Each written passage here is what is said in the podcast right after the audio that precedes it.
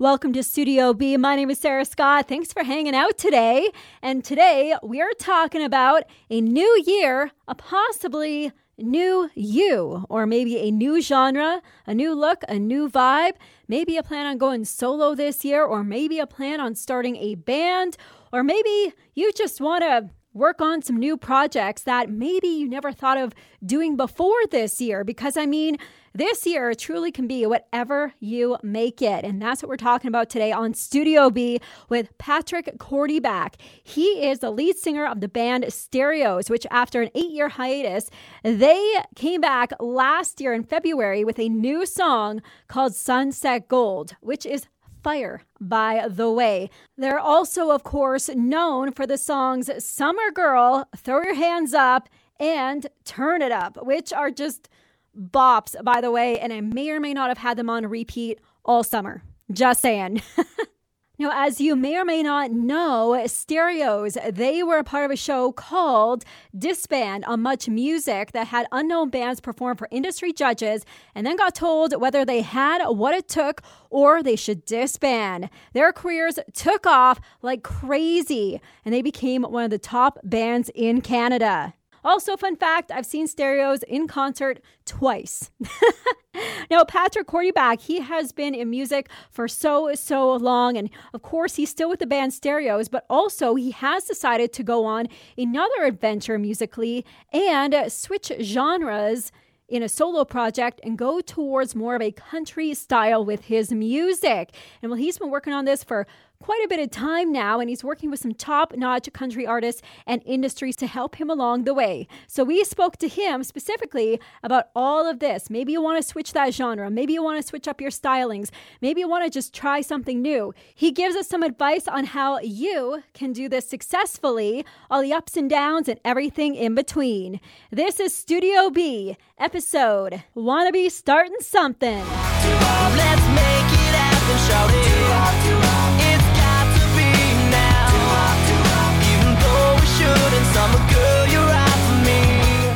Things started, I mean, I know a lot about you. I did a bit of research before this. And of course, you're with the band Stereos and you're working on some solo work. But tell us more about yourself. Who are you?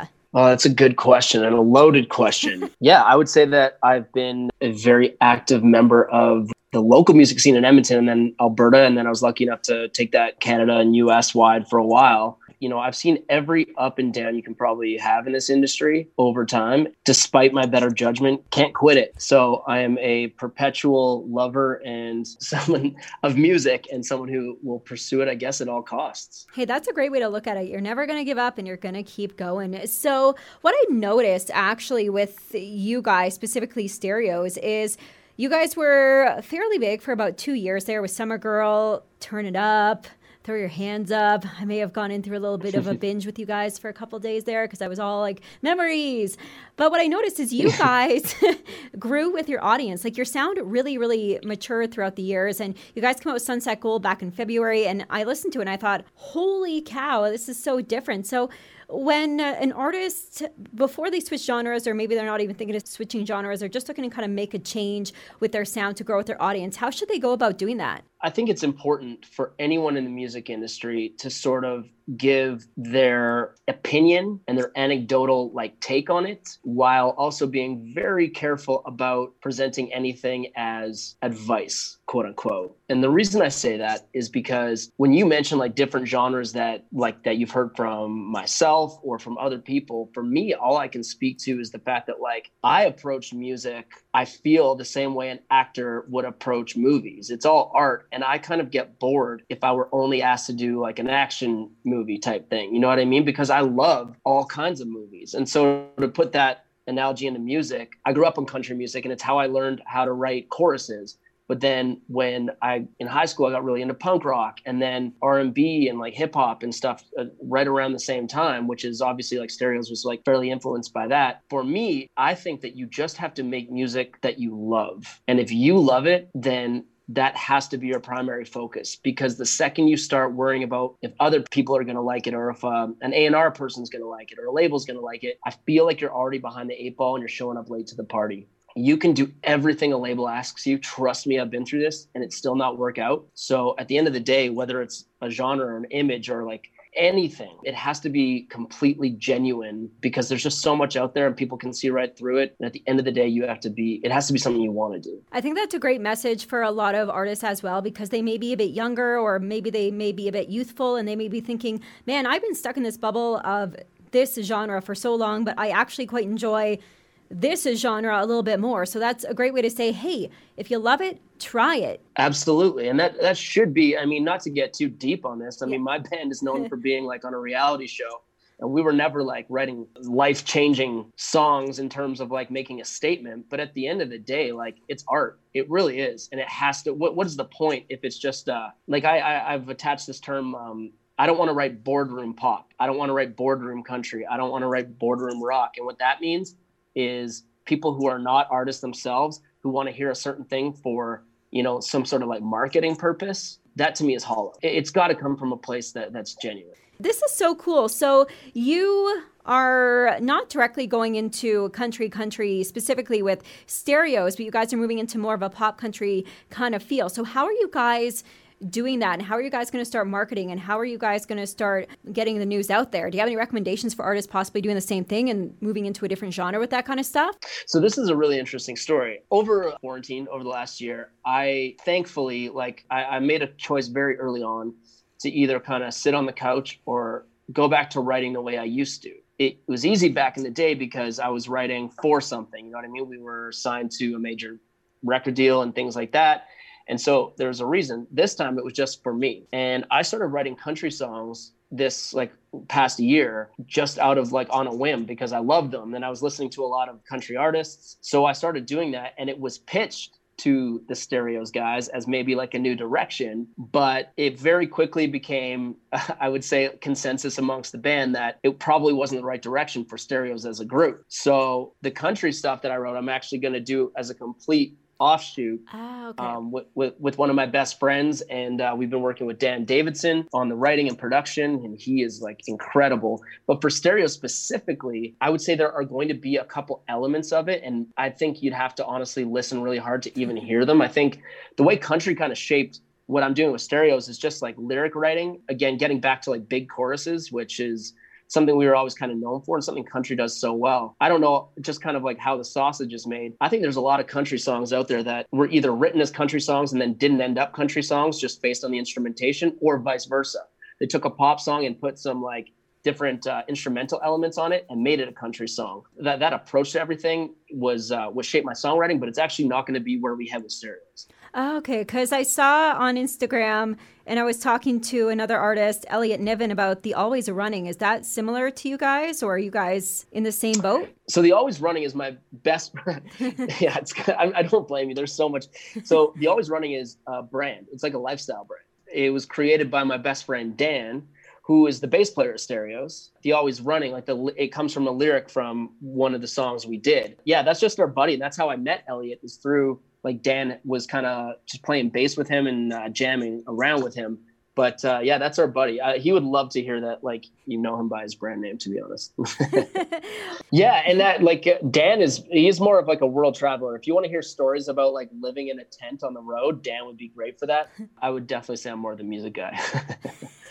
well, then uh, let's let's get back to the music. So for yourself, how are you looking to uh, start marketing yourself? Because that was the number one question I've gotten from artists over the last couple of months as they're leaving bands and going solo themselves, and as they're switching from pop to country or country to pop. How are you looking at this for marketing and social media and promotion? That's a very, very good question. And I do think that is sort of genre. It can be genre dependent. As I've gotten back into music, so another thing is that I took, I would say, seven or eight years hiatus off of the music industry. Now that I'm getting back into it, I think you have to be a good listener and trust people to do the right jobs. And so, what I mean by that is like, I'm going to be working for the country thing with a guy named Travis Nesbitt out of uh, Edmonton and he has done a lot of Dan Davidson's videos and he is really really good at marketing. Now if you're trying to do it solo, I would say obviously there's the, there's kind of the easy things with targeted ads and all that kind of thing.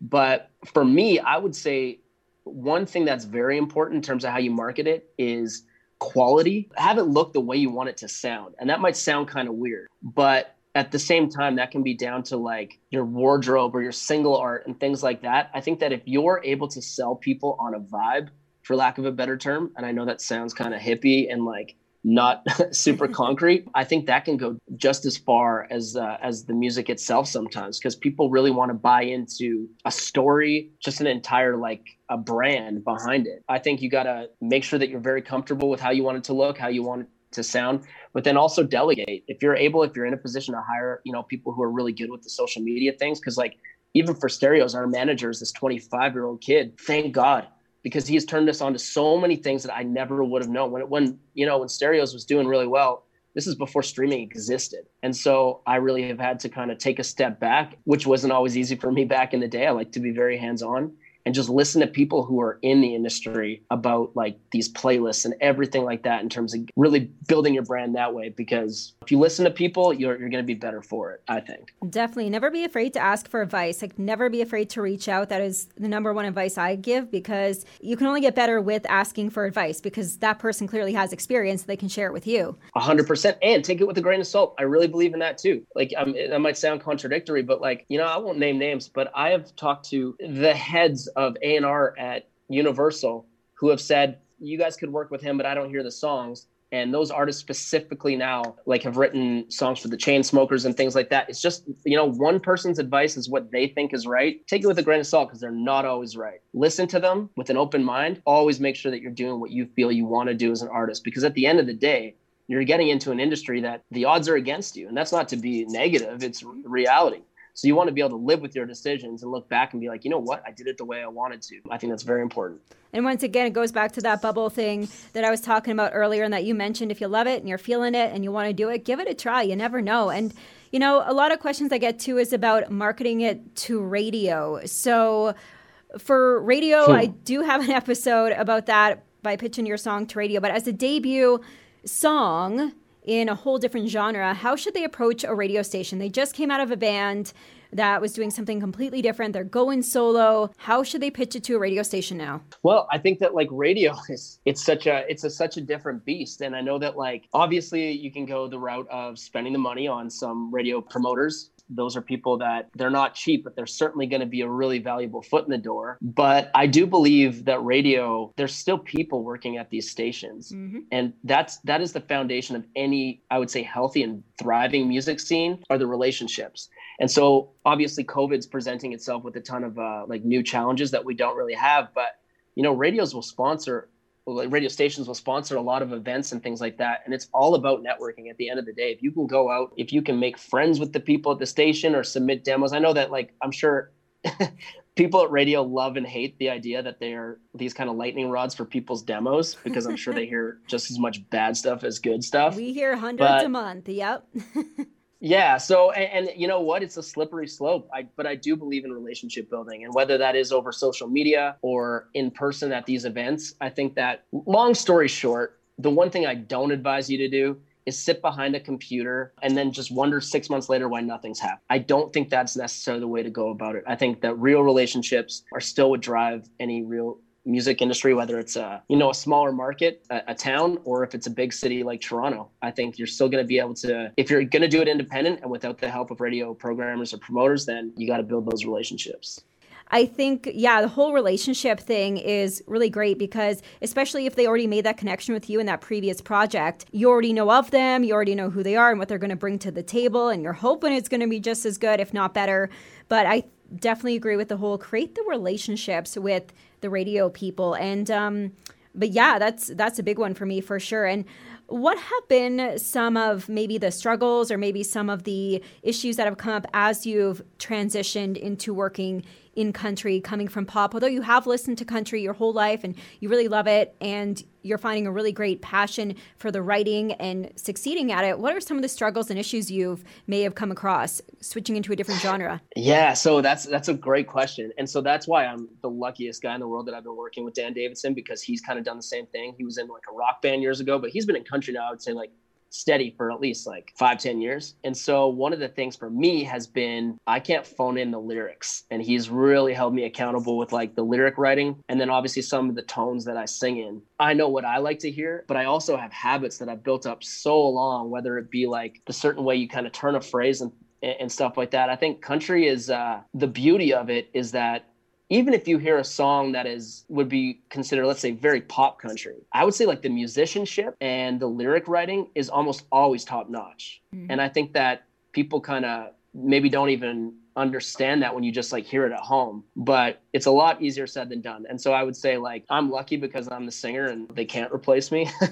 But uh in terms of like the instrumentation and a lot of the like i said the musicianship that goes into the writing and production is next level. Country does not mess around with that. So for artists that are like actually thinking i really want to make this change to a different genre how do you think they should go about it other than just kind of you know I love what you said about just going for it and giving it a shot, but should they look into artists that they love and how they do it? And how can they kind of emulate that sound but not copy their sound and still remain genuine? Like you're probably doing that. I haven't heard your new stuff just yet, but you're probably doing that really, really great. How did you do it and how could someone else possibly do that? Great question. And so here's the thing the elephant in the room is I'm sure you probably hear this. If you're in country radio, it's talked about all the time and it's quote unquote real country. You know, what's real country? And so I came into this thinking that honestly, one of the reasons why I got so obsessed with this is like my favorite band right now, not even just favorite country band, my favorite band is Midland. I just love their songs and the writing and the image, everything. I'm obsessed. And so I came into this being like, well, I got to make sure that I'm doing this legit. And what I learned though is that I was doing the opposite because I was trying to write these like, you know, very like outlaw style or like 90s country songs where my real strengths in songwriting is my intuition with melody and you know looking the way that i have always. Again i got to give props to dan but it was genuine doesn't mean and like real doesn't mean that it sounds like chris stapleton who's incredible. He's the best. But if what you do is more in the wheelhouse of a like morgan wallen like florida georgia line i know i'm just like sticking to country that is genuine then like the way you dress when you leave the house that's genuine and if you're trying to make too many like changes to be again real, even as I'm explaining this, it sounds contradictory. It is just make sure that you are doing it for you and what you want that you can actually back up that yeah i love doing this and this is me. And then you're never going to get a question where it's you're going to look bad or something like that because you're trying to be something you're not. And that should be any genre whether it's like pop rock hip hop anything. That has to be the driving force because again yeah i don't want to be just going country because it's cool. Mm-hmm. that's not why. It's because i genuinely love this and i think that it fits with what i do.